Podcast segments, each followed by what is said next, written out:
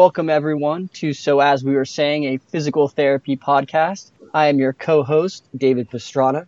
And I'm your co host, Mike Reeves. Thank you for joining us for today's episode. Today, we're going to be discussing perspectives on the future of PT practice and our vision. Now, this topic is just going to kind of be a hodgepodge of how we see the profession right now, what we see for the profession going forward, and then kind of setting up what we're going to be diving deeper into with season two. And this episode will be the last episode of season one. We really wanted to set up our practice paradigm, really dive into a few different topics, but next season we're really going to look at our treatment paradigm for specific joint specific regions and diving deeper into what research really sets up our paradigm for practice.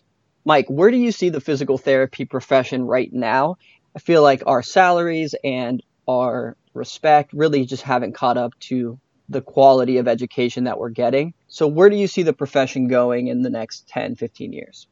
I think it's tough because unless our role within the healthcare system adapts um, and we end up getting more responsibility, it's hard to make some of those some of those salary jump questions. It's easy to say I I, I want more, um, but I think it a, a lot of it's going to come down to kind of advocating for for what our benefit is within within the healthcare system.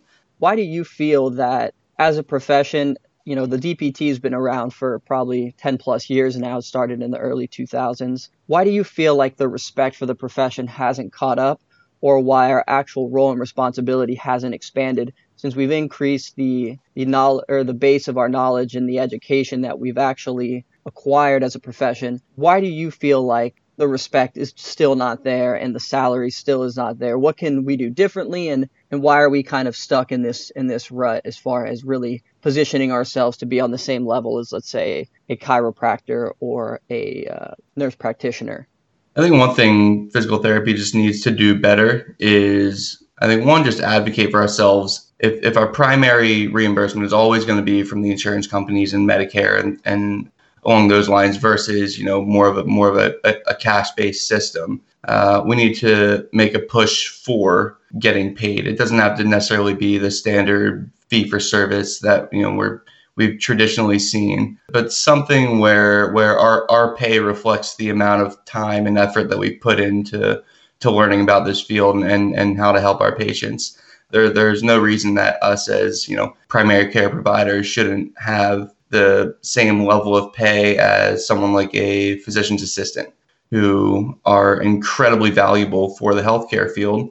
Their degree is a master's degree and they're generally working under a physician, whereas we are just like them. We, we can be that first person that a patient sees. We should be paid in a way that makes it so that the healthcare system recognizes us as someone who can recognize potentially life threatening conditions and I don't think that physical therapists will fully across the board make that mental switch until we, until we start getting paid as such. One thing that I think is important that I think will actually elevate our role, there's got to be some huge leaps as far as the quality that we provide in the current settings that we're in, as far as outpatient or even an inpatient. The, the huge leap that I think we can make is really establishing ourselves within primary care practices as far as being there on site to triage musculoskeletal injuries. I think right now in the United States, there's an underwhelming amount of primary care providers. I know us traveling, trying to get in with a PCP, three, four weeks to even get in and see someone that you're not established with. So finding a way to relieve that burden from the primary care providers.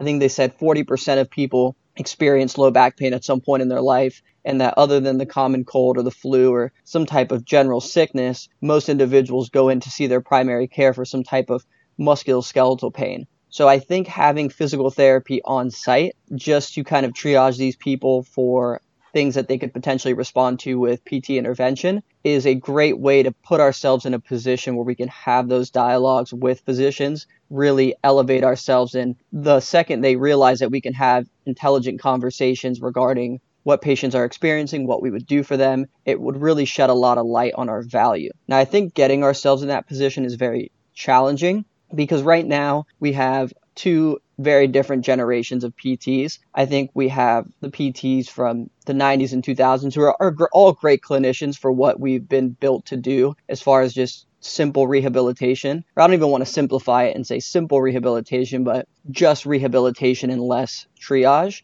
Us as physical therapists, I think we talked about this in a previous episode, being able to refer back to the physician when we think they're not appropriate, being able to justify why we refer back, having those intelligent conversations, being concise with our objective measures and getting straight to the point and getting these people back to the right place is going to be the first step in positioning ourselves to eventually fill that role.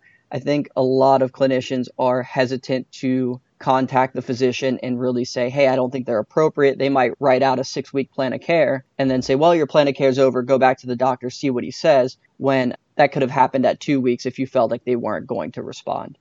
Yeah, I mean, I, I think you brought up a, a really good point there with referring back to physicians. A huge part of our additional education is knowing when things are out of our wheelhouse.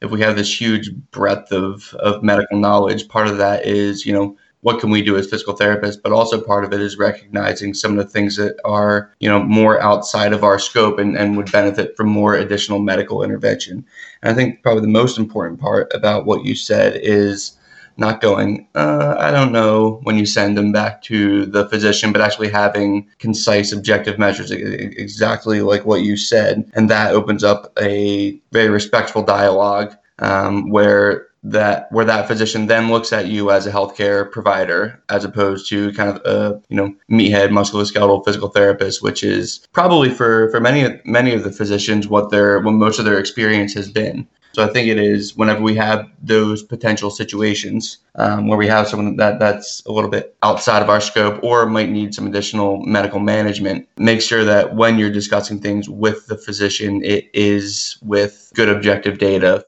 Kind of going off what you said, one of the most anxiety provoking things for us as clinicians is is kind of dealing with that uncertainty in practice. Every day our patients are going to walk in, you don't know if they're going to be better or worse and we've all evaluated that patient where we're like, oh, we don't know what the heck is going on with them.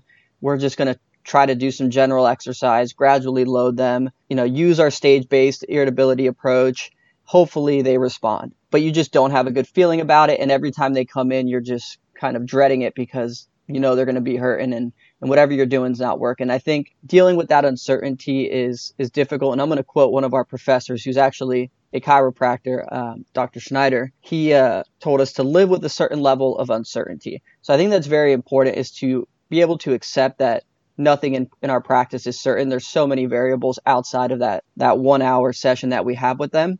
But I think really changing our mindset in regards to how we view these patients instead of dreading them, we should get excited about them. We need to view them as opportunities to demonstrate how important we are. And if you feel like, okay, someone's not a responder, someone's not going to get better with therapy, instead of dreading seeing them, dive a little bit deeper, figure out why why do you feel like they're not going to get better with therapy?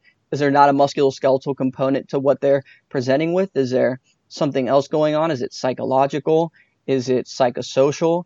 Is it systemic? Really dive deeper and figure out who you need to get that patient to to get them better. I think some of the patients that have been most grateful aren't the ones who had a musculoskeletal complaint and got better. They're the ones who had other issues. And I was able to recognize and say, you're not appropriate for me, but I'm going to get you to the right place and I'm going to get this solved for you. Because so many other clinicians have kicked that can down the road and they've just ended up at PT because they wanted to get them out of the office. So I think you're going to realize that as you start to change your mindset with these patients and get them to the right providers, even if you saw them for two visits, they're going to remember you and they're going to be really grateful. Yeah. So you, you brought up a really good point there in, in trying to find the right provider. Uh, have you run into any instances where maybe they're the initial physician that they saw, you refer them back, you did everything you could, you sent them good reasoning for why you're sending them back, um, and and and that physician just kind of says, "eh," and just kind of kicks them back to you again. How do you how do you tend to handle that with that patient, and how, how do you kind of best advocate for them? Right. So I think it depends who the referring provider is. I think it's a little bit more challenging if it's an ortho who's sending them to you for shoulder pain because they want to do conservative management before they do a surgery or something like that. Because the ortho is more of a specialized clinician. They've done their diagnostic process. They're pretty confident in what they're sending them to you for. So you might get a little bit more resistance from the actual orthos, but I'm fairly confident our orthos. If they're sending us a patient for shoulder pain, they've gone through their diagnostic process, they've gone through their triage. Those patients usually don't fall into that category of people that I'm referring back. Sometimes maybe you're going to get an underlying uh, immunological component where maybe they've got some underlying autoimmune disorder that's contributing to their musculoskeletal complaint that's just been undiagnosed. Maybe you notice some ulnar deviation in their fingers and say, hey, have you been diagnosed with any type of rheumatological disorder or autoimmune dysfunction? And they say no. I probably keep them on caseload and continue to treat them. But then I also try to set them up with a rheumatologist, get some blood work done, see if there's anything that, that's gone undiagnosed. And it could be both. Maybe they have shoulder pain and they also have an undiagnosed immunological disorder um, that maybe is not relevant, but they also need to get looked at. But I think the main ones that I usually look at this with are the ones that get referred by their PCP. They come in, they have a general acre pain, PCP just sends them to PT, and then I say, okay, you're really not appropriate to be here. Um, you really need to go here or there, or you know, I think you know you have low back pain. I think this could be coming from your kidneys or whatever it might be. And I think the PCP is usually a little bit more open to this. Again, you're right. There are going to be some physicians that are kind of going to say, this is what I want, just do it. And if you're not comfortable seeing a patient, it's your license. You can say, hey, I don't think you're appropriate. Send send them somewhere else. I mean, you might have other factors like management and economics of your business in, in that reasoning process. But again, even keeping those patients on caseload for a few weeks while they're figuring out where's the best place to go isn't the worst case scenario you know you're going to be exercising with them. It's not going to be bad for them. And it gives you a regular provider that monitors them on a weekly basis and how their symptoms change. I really don't get too much pushback if it's a pcp and if it's like a neurology or a specialist like rheumatology i feel like it's a little bit more difficult when it's a specialist. I don't know if that answered your question but more of a ramble but. I think it did for the most part. I think you know amongst all the ramblings like like like both of us do i, th- I think i think you got some good, some good thoughts in there yeah, it's it's one of those things where you're going to have physicians that are just stuck in their mindset, but I think if you can be concise, you can be confident, you can have good reasoning. I think most physicians aren't as close-minded or mean as people tend to believe or think that they are. I think if anything, it's almost intimidation because you haven't built that comfort communicating with physicians, and it just might be something that's anxiety provoking. I think um, I think one thing that that's that's tough is when it's you know you're kind of having that conviction like this person really does need something else. Pretty much every darn physician out there is is doing it because they want to help their patients, um, but they're in a much tougher model than than we are. A lot of times we complain about unreasonable caseloads in in especially the the orthopedic world. If you've ever shadowed in any sort of busy physician's office sometimes they're seeing up to 60 patients a day is, is some of the higher numbers that, that I've seen. Um, and so if, if you expect these physicians treating 60 patients a day uh, to be able to have a perfect diagnosis for all of them, I don't know, maybe you have the best physician ever, but they're also humans. It's, it's, it, it's hard. So I think that that's something too, where it kind of ties back to that, to that previous point of do your best, but sometimes it might be kind of that tough discussion to have with the patient. Here's like really what I'm finding. If you don't feel that your physician has given you, you know, reasoning other than this, here, like I'm going to lay out kind of X, Y, and Z. Here's what I found. Here's why I think that you know you might benefit from someone else. Then I think it, it it's appropriate at that point for us to recommend that they go and get a second opinion right? And I think this is the ultimate opportunity for really demonstrating our knowledge and demonstrating not only to the patients but demonstrating to physicians hey we're we're not egotistical. We don't think we can fix everything. We're humble enough to know when to refer back and we're educated enough to know and and really rehabilitate these patients when it's appropriate. And i think demonstrating a combination of of being humble but being educated and just communicating concisely and demonstrating our knowledge in these situations is a way to elevate our profession and I think once the day comes when PCPs kind of reach their, their breaking point where there's just too many too many people for them to manage, like you mentioned, they're under the same burdens that we are as far as high caseloads. I think this is going to allow us to really fill a gap that even PAs or nurse practitioners don't necessarily fill because they're going to be more on that is this systemic? Is it a cold? What's going on? Who, who are we referring to? But neither PAs nor nurse practitioners are really specialized with musculoskeletal diagnosis in the way that we are. Um, so I think we could really step into a triage role and a team-based approach in one of these multidisciplinary clinics. And and that's a future that I hopefully see for us one day. In addition to seeing us in emergency rooms, I've seen too many individuals come out of the emergency room with a sling or an assistive device and they weren't given any real education on how to use the device or how long to remain in the sling or, or things like that. So I think there's there's those opportunities there in the triage realm. Mike, I know that you're starting your own business as far as being a cash-based physical therapist and you're obtaining your direct access license. So what types of things have you been thinking about in regards to how to grow your business and how are you going to leverage your direct access and then use that to expand?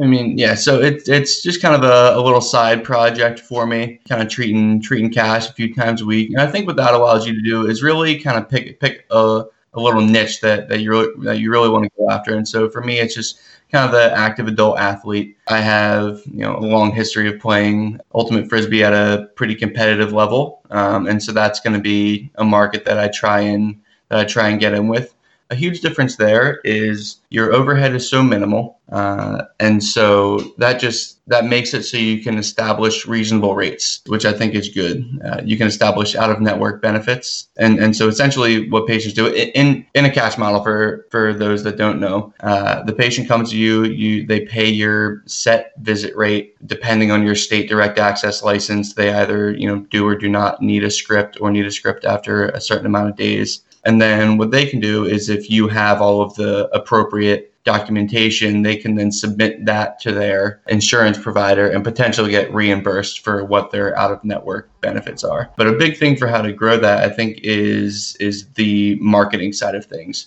So many of us within that kind of outpatient, bigger company role don't really have much of a much of a role in this. Uh, and a lot of that marketing is at um, you know physicians' offices or they have whole, marketing teams in order to, to, to drive patients in the door versus on the side it's you know much it's a much smaller scale. I don't need to be seeing you know between the whole practice you know 20 patients a day. My, my goal is about 8 to 10 patients a week. Um, and so what that allows me to do is just kind of market directly to my customer um, and that way I, I can get the customer that i want in the door. So i'm not really sure if that kind of answered your question but that's kind of how so for, for me it, it's it's much different than a normal practice because it, it, it, involves a lot of marketing and the business side of thing yeah. and building that stuff. So, so it's much different that side. Yeah and i think that's an important thing that you mentioned there. And then the one question that i wanted to delve deeper into a little bit more is talk to us about your marketing strategy mike. You said you're targeting this population you're getting direct access. What are you specifically doing to get people to pay cash and, and what do your rates look like yeah. So me, I have actually not started treating yet. Um, so this is all kind of new for me. I'm learning as I go every day, trying to learn a little bit more about some sort of aspect of something. It looks great uh, though. You have a good website and it looks very professional. So it looks. Cool. Thanks, man. I had no idea what I'm doing. So how we all start, man. Yeah. So uh, one thing that I that I've uh, been learning about is is a lot of just kind of marketing directly to your patient. Probably the largest you know population that that I'll treat will probably end up being uh, that kind of ultimate frisbee athlete. I have some connections in that world, and I, I, like to think that I can I can do them justice just having played competitively for for ten years. Um, but other other things that I want to market to will uh, eventually be kind of like your your recreational runner um, and then potentially do some concussion management. One issue that I think I'm going to run into with some of the concussion management is just the space that I'm in. It doesn't have a nice, good, quiet area in order to, to run through some of that stuff. So that might might be a little bit tough. Um, but I plan on utilizing honestly a, a good amount of Facebook. Uh, I think I think Facebook, and then maybe eventually Instagram. I don't have any Instagram stuff set up, uh, but I think Facebook will be probably my my primary way that I market just simple things like boosting posts, um, do some do some organic reach with friends, post in some some neighborhood groups that I'm involved in, uh, and then eventually, if things kind of you know develop a little bit more, could even evolve to the point where you know I'm putting up a table at different you know 5Ks and races around the city. I live right right in right in Philadelphia, uh, so there's always different events going on. Uh, you know, where eventually it, it could be something where I you know potentially sponsor a small little event or something like that, or volunteer for for different uh, you know lectures or screenings at gyms or and anything along those lines. Um, it, it's all kind of it's all kind of in the works right now, but I think primarily it's going to be Facebook to start. Yeah, and something that I thought of is once you establish that population base and establish those patients, I think a very interesting thing to look at is sometimes our patients don't necessarily need a full plan of care. Once you kind of know their story, let's say you have a recreational runner, you know the type of races they run, and they really only need you for advice, maybe setting up some type of cash pay like telehealth phone call where they say they can give you a one time consult and say, hey, Mike, I'm running this race, I'm getting some foot pain you know, this is my shoe situation, this is my uh, periodization situation. What do you think I should do? And maybe just giving like a, a 30 minute phone call bill rate, just cash for a consultation. I don't know what the logistics of that would look like. I think if it's only education based, I think you could pull it off without too much legal complications. Have you uh, thought about this at all, Mike? Or I, I see that you kind of want to. I have, yeah. So it's I looked into a few different like telehealth options. So it's it's kind of tough whenever you're like operating as a physical therapist because and and I'm, I might get corrected by this by someone that listens to it that's a little bit farther farther into this whole thing than me. Um, but one thing that I that I want people to have the option to do is submit to their insurance for potential reimbursement. Right. Um, I think within that it'd be it'd be difficult. Uh, if I'm going to have that as an option, then I would need to kind of go through a you know official telehealth network or something like that that you know and, and do some sort of paid service. I tried to find a free one and there's like one or two that had like free options but the call quality was like so low that it was essentially useless on the free option. So that's probably just one of those things to get you in the door try to free trial and say oh, i want to do this and then you end up paying your 10 bucks a month. So for me having it be my, my goal is minimal overhead with not that much need for treatment. Um, that's not something that i'm looking to do at this time, but it is something that I thought about. But it, it ended up being a little bit more logistically confusing than I initially thought that it would be. Yeah, and I'm thinking less of a formal telehealth. The, the avenue or the way that I got this idea was we have a physician at the skilled nursing facility that I'm currently at, and basically he has a side hustle where nurse practitioners and PAs will call him for advice. Huh? On, on a patient. So they might say, We have this patient, we tried this medication, they're not responding. Here we're gonna you know here's their their history here's their presentation. You know what do you think we could change or do differently? And he takes like a 10 minute phone call and makes 50 bucks a pop.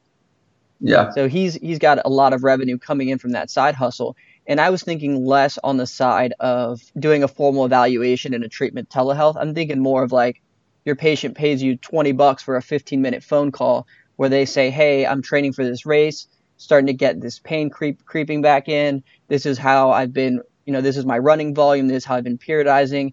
Any advice? And then you might say like, okay, um, I think you should come in and see me for an evaluation. Or you might say, okay, it sounds like you're overtraining. Your periodization's all off. Try this, this, and this, and then follow up with me via email and let me know how you're doing.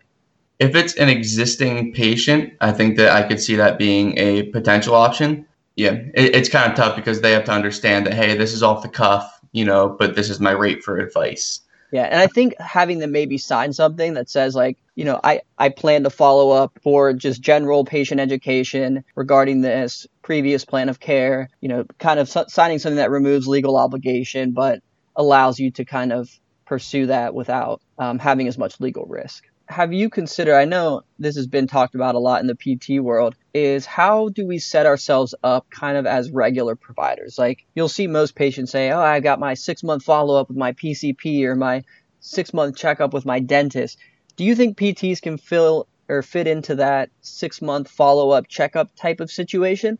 Or do you think it's really not appropriate for us as physical therapists? Uh, it's not that it's not appropriate I'm so uh, this is something I know that, that you feel that we should definitely be doing. I'm I'm in the middle on it. Um, I think that it's like an awesome an awesome idea. I just I'm I'm sometimes struggling with the vision of how to make it work, and maybe that's because I haven't thought about it um, as much, especially since since kind of shifting fields, uh, and now I'm not necessarily with the people that I think would be good candidates for it. I'm with like your young active population, and they're probably fine. But something for that that older population, um, I think that it's I think it's something that should be implemented. Um, I just haven't really thought about the logistics of how to do it. And I, I, think one thing is that your general public should be excited to do it. And so making sure that that that's part of it, not just like we as PTs can help you, but but really looking into kind of the the the general public and understanding what their goals are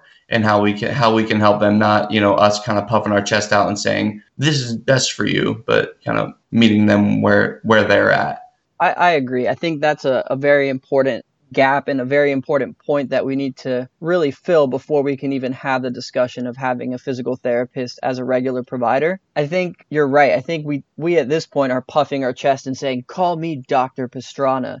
And did you know the level of education that physical therapists have? So I think shoving something down someone's throat as far as saying, well, I think, you know, you need to come in and see us regularly and puffing our chest even more is going to be off putting. I think trying to verbalize how great you are without actually delivering the results is no one just no one wants a part of that. No one wants to hear that. They just want to get better. So I think we really need to elevate ourselves to a position where someone doesn't really care whether we have the doctor title they're going to say, wow, you're a physical therapist. And having that title in itself is going to carry the respect that we want, not needing to really say, oh, well, I'm a doctor and I have this level of education, therefore you have to respect me. My main goal is that when someone hears physical therapist, that title itself carries the respect. And I think once we can have that, then we can delve deeper into having PT follow ups. And, and once the value is there, I don't think we'll have to convince anyone. People will just realize the value. And that comes from setting up that pain science paradigm, stress thresholds, helping patients realize that the different level of conditioning throughout different points in time of their life and even falling off their normal exercise program can influence generating a new pain experience when they do engage in spontaneous increases in activity volume. I think um, I think one thing with that will also come down to you know what what what's the goal of it right? And so with the with your medical physical every year it's just kind of quick checkup quick system screen make sure nothing is like right in your face wrong. But then there's kind of the other side of that which is like your your dentist where a lot of people go to their dentist every six months. They get their cleaning done uh, and it's kind of a systematic process. You go in they clean your teeth the dentist comes in make sure you don't have any cavities. And that's not required by anyone, but pretty much everyone knows that dental health is good and they do it because they, they want their mouth to be healthy, right? And so it's a completely voluntary thing. No one's making you go to the dentist. Um, and I think we would fall probably more under that category. But in that, I think it needs to be a consistent and reproducible product. Uh, so you know what you're getting when you go to the dentist. You're not walking in the door saying, I don't know what the heck they're doing. So I think our health screens would have to be something similar, right? So we go through maybe a quick little blood pressure, something like that, and then a quick movement screen. They know what they're going to get, and then maybe a couple exercises. But, but I think it has to be something that fairly consistently across the PT world is has at least some sort of um, you know consistency to it, and I think that'll help get people in the door because they kind of know what they're going to get. Right, and I think something that's going to really help promote this model is a vision for for my future practice and my future business is I I envision a physical therapy clinic within a larger gym setting that is a part of the clinic where let's say I discharge a patient or even it's someone who has limited visits I can take them through the gym on their visits show them the appropriate exercises that I want them to do. Then sometimes during the week maybe they pay a cash rate for a kind of self-guided visit where they come in they have access to the full gym they pull their exercise program from a filing system or even the front desk hands it to them when they walk in just to keep everyone's program private. And then we have maybe one or two aides floating around. And that way, if a patient has a question, hey, I have this one on my exercise sheet, um, forgot how to do it, or can you watch me make sure I'm doing it right? The aide can kind of just observe and, and make sure that they're doing it appropriately and then move on and kind of do their own self guided program, either at discharge or even let's say you have an ACL that has a limited amount of visits. You may want to have them perform instead of having them come two or three times a week to do their strengthening when they're in week 24 you know they can just keep coming to that gym program and then follow up with you um, once they hit those those milestones in their rehab what do you any thoughts on that mike no i think that that's Awesome. I actually um, am currently designing right now um, like an ACL uh, bundle package for at athletes that play within the uh, ultimate community in Philadelphia. And I'm working with uh, a girl that's a strength and conditioning specialist. She plays for one of the top teams in the city, and she's also starting uh, PT school in the fall. Uh, and so the the plan is start obviously with all PT, then gradually phase them out into uh, maybe one day a week of PT and then one day a week working with her strength and conditioning. And then after that point, kind of discharge from PT for a little bit and have them run through a full strength and conditioning, you know, sports specific program with her and then come back to me for their return to sport testing. Right. Uh, I think when you're working within, you know, your, your athletic population, it's really cool to have access to some sort of other fitness professional because a lot of times it purely is, you know, you don't need anything other than increasing strength right now. And strength and conditioning coaches are probably better at that than we are. You're kind of puffing your chest out as a PT and you haven't done any sort of additional education into getting a strength and conditioning specialist certification or actually taking time to train clients. I think that you're probably lying to yourself. These people are really good at what they do. Um, where where our strength is is is taking the whole medical picture into the into play. Um, but if the goal is they need quad strength, strength and conditioning special specialists can help you get there. Frees up a little bit of time on your schedule. Your patient probably will be getting an even better product because a lot of times they have better access to equipment than we do. If you have one that you work with, maybe outside of your clinic that that's that's in a gym, well, I, I think that's a I think that's a good point that you brought up. I think as a single clinician, especially when you're really trying to expand your scope, expand your reach, and really trying to help your community, I think extending yourself through other clinicians is going to be important. Because if you're a physical therapist, yeah, you could even have your CSCS, SCS, whatever it might be, and be really good at strength and conditioning but you're only one person. So if you want to expand your reach, expand your clinic, you've got to get other individuals involved who you can teach your paradigm of practice and really help them understand what you're looking for, what you're doing. And like you said, even within that model that we talked about, having those aides floating, maybe even offering paid strength and conditioning services to hire a strength and conditioning coach. I mean, there's helicopter parents out there that are going to pay whatever it takes to help their child rehab from ACL and get back to football season and be the same as they were before.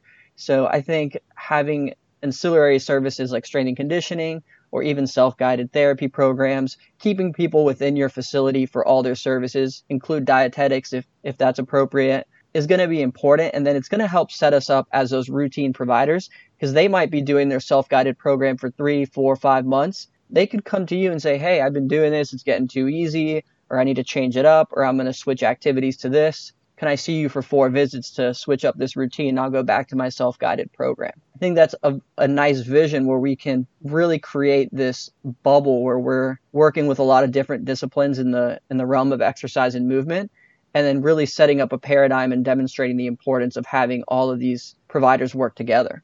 Yeah, I agree 100%. We all have our different strengths, and it's good to kind of build off of each other versus try and keep everything as this is my patient, so I want to do everything with them. Right. And that's a hard part is because as skilled therapists, we eventually get to the point where we like to do things our very certain and specific way. And I think the hardest part is to really build a team and be able to work with other individuals and other clinicians and even other providers like strength and conditioning and going loose on the reins a little bit and letting people do their thing that they're skilled at. I want to switch gears in the conversation here and get into a little bit about the future of healthcare in the US and the implications for PT. I don't want to get too political what do you think we can do as physical therapists as far as the decreasing reimbursement, the effect that it has on quality? I think we all know that reimbursement's decreasing. We're getting, you know, 18 patients a day and the quality is just complete garbage. So we can't elevate ourselves at the same time that we're dealing with a very, very high volume caseload. It just doesn't work if you can't devote the time that you need to each patient. Um, I don't think every patient needs 100% one on one care one hour sessions. I think having two patients there, maybe two an hour, three an hour, depending if it's like a simple post op and they know their they know their routine. Depending how it's just how you organize your schedule. I think three an hour can be reasonable if you know who's where and, and what to do at what time. Um, but what can we do to really address this decreasing reimbursement and the effect on quality? Yeah. If you want my honest opinion, I have no idea how the heck to do that. That is that is so far out of my wheelhouse. It's not even funny. But I, but I think that if you're if you're trying to get what you want, right, you need to have reasoning why. It it can't just be puffing our chest out and say because we know stuff, right? It has to be based on results. I think that as PT, we're, we're positioned in, in a pretty good pretty good spot to do that because no matter what the alternative, we're still probably going to be cheaper, which is good overall. So knowing that our interventions are fairly inexpensive should be should cost a little bit more probably, but our, our interventions are, are, are fairly inexpensive uh, compared to a lot, especially in the orthopedic world compared to the other stuff. Even in like imaging, we know how expensive MRIs are compared to PT. We've all seen those, you know, infographics that thousands of physical therapists have put up on their Instagram pages on, you know, how much better PT is than getting an MRI or getting surgery and all that stuff. Like, like we we we know that. Um, so I think that leveraging that side of things, but making sure that we don't kind of back down on where where we settle. Like, look, you're still going to be saving money. We have people that are working their tails off trying to do what's best by these patients. Let's get these rates up a little bit. You know, f- f- figure out a, a, way to make that happen. That's how I know I personally would approach it if I were doing any sort of the the negotiations. But like I said, I'm I'm not sure. I think it's challenging. I think what I saw when I was in California that has a huge state run health insurance plan that's I don't want to say it's similar to Medicare for all, but basically if you're uninsured you get the the state run healthcare plan. And seeing the reimbursement for that state run healthcare plan and some of the changes that were happening as far as reimbursement, essentially for that insurance plan, you had to double book your patients or you wouldn't be profitable. So it made it really challenging to provide quality to these patients because you're double booking them. You have you have two patients coming at the same time. You're seeing probably three to four an hour just because that's the only way the business can stay profitable. So I think it's really challenging just because you're seeing this large group of of socio of poor socioeconomic individuals with the wealth disparity and the in the health gap. And we're even seeing this now with COVID is there's the poorest have the most comorbidities, they're being the most mismanaged, and then those are going to be the ones that also reimburse the least because they have the the state run insurance. So I really find it challenging because the more that individuals get on this insurance plan that's kind of uh, given to everyone, it's going to kind of water down and dilute the care and also going to dilute our reimbursement.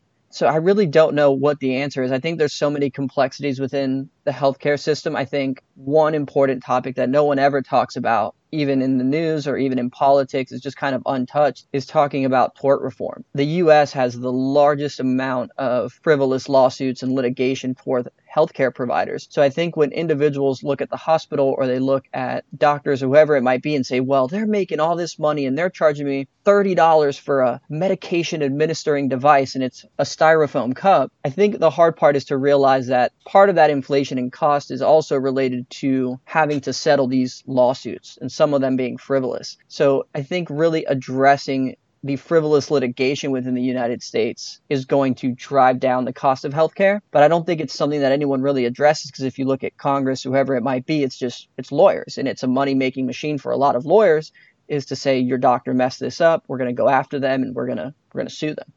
Um, and some of them are legitimate. I mean, if the doctor cuts off the wrong leg, do you really want to cap how much someone can get reimbursed for for losing their leg?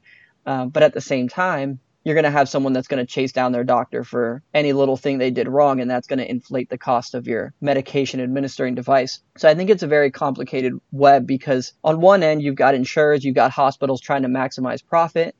But then on the other end, you've got the general consumer who, if they're a bad willed individual, are going to try to make a quick buck off the legal system in the United States.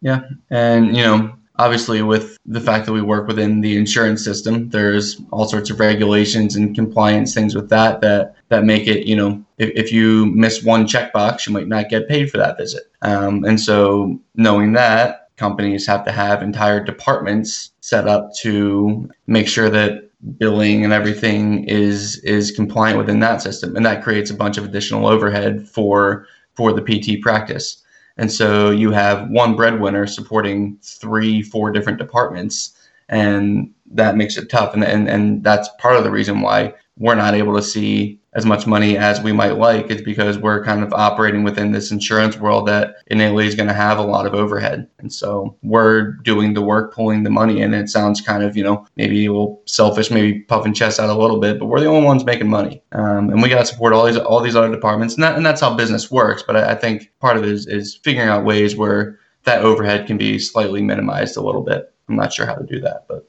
yeah, and I think as far as relying on insurance for physical therapy, I just don't see it being sustainable in the long run. I think as things start to shift towards more of a single payer system and everyone is going to be under a similar insurance plan where things get diluted and watered down, I think it's just going to be more volume for less money. And it, I don't think it's sustainable from a practice standpoint. I think we need to do a better job of preventing these comorbidities and these health complications from developing to make the cases simpler. I think that's going to be a socio-cultural change, which is insanely difficult. I think our generation might be a little bit more aware of the benefits in, in exercise and fitness. I'm seeing a huge movement compared to at least when I remember when I was a kid in, in the 90s um, regarding a lot of individuals being involved in an exercise program now. Um, and even the older generation is really starting to realize it and trying to make lifestyle changes. Um, but I think really getting PTs into the triage department and getting them into PCP clinics, identifying people early and getting them better when it's a simple problem versus a more complex problem is going to remove some of that burden. Fixing um, the legal system as far as frivolous litigation, I,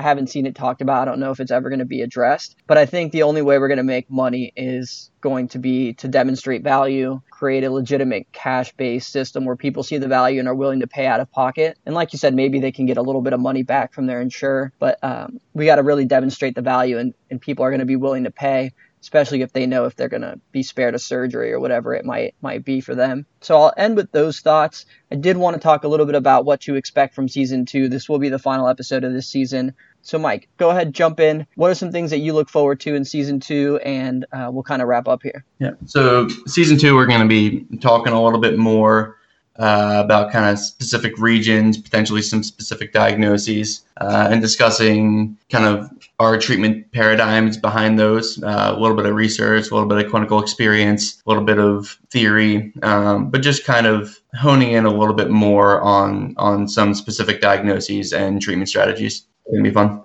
Yeah, I think that's going to be an interesting season just because I feel like this first season we really tried to set up how we view practice in general, what kind of ideas and what paradigms we use to make decisions. But I think next season we're going to jump more into specific regions, specific joints, and kind of discuss more what specific research that we view as being almost a cornerstone of our practice that really guides what we do and why we do it and I think it'll be interesting just to build a solid foundation, a solid understanding of, of our approaches for each specific joint. We can talk about specific patient cases and specific articles that we use in practice regularly. Um, so it'll be a little bit different pace, a little bit different topics for season two, but we'll definitely get into more detail in regards to our treatment approaches.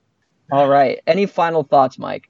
Uh, no, I, I, think I think we touched on a lot of a lot of good points. I mean, our, our role within the healthcare field is going to continue to evolve. How it evolves is going to probably depend a lot on what our future payment systems look like. If we do ever move to a true single payer healthcare system. I think it's going to be, I think that that'll probably be a challenging system for us to figure out our, our, our role completely because I don't see our reimbursement rates increasing at that point. Uh, so that, that, that, that'll be, that'll be probably the toughest situation for us to navigate. Um, but right now with all the different, you know, insurance providers and things like that, we have a lot of different regulations for all, all the different providers and, and, and that, and that adds its, its own, its own layer of difficulty. So uh, I think right now it's just keep advocating for ourselves the best way that we can. Uh, you know, stay stay educated and you know kind of knowledgeable on, on what's going on at the state and federal level with the APTA or whatever your state state organization is.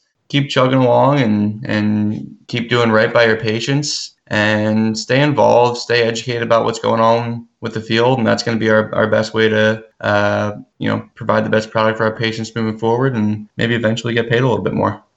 I want to thank everyone for listening to the first season. If you made it this far, we didn't completely put you to sleep, so we uh, definitely appreciate your support. And if you're enjoying the content, please go on Apple Podcasts, give us a five star review help us build the brand, get the get our voice out there so that we can really create positive change within our profession and help improve the quality of care, get some important discussions out there. And we look forward to season 2. We think it's going to be really interesting, really fun to just delve deeper into our personal practice and and talk a little bit about the research that we that we utilize regularly. Thanks everyone. Have a great day. Thanks guys. Thanks for a great season 1.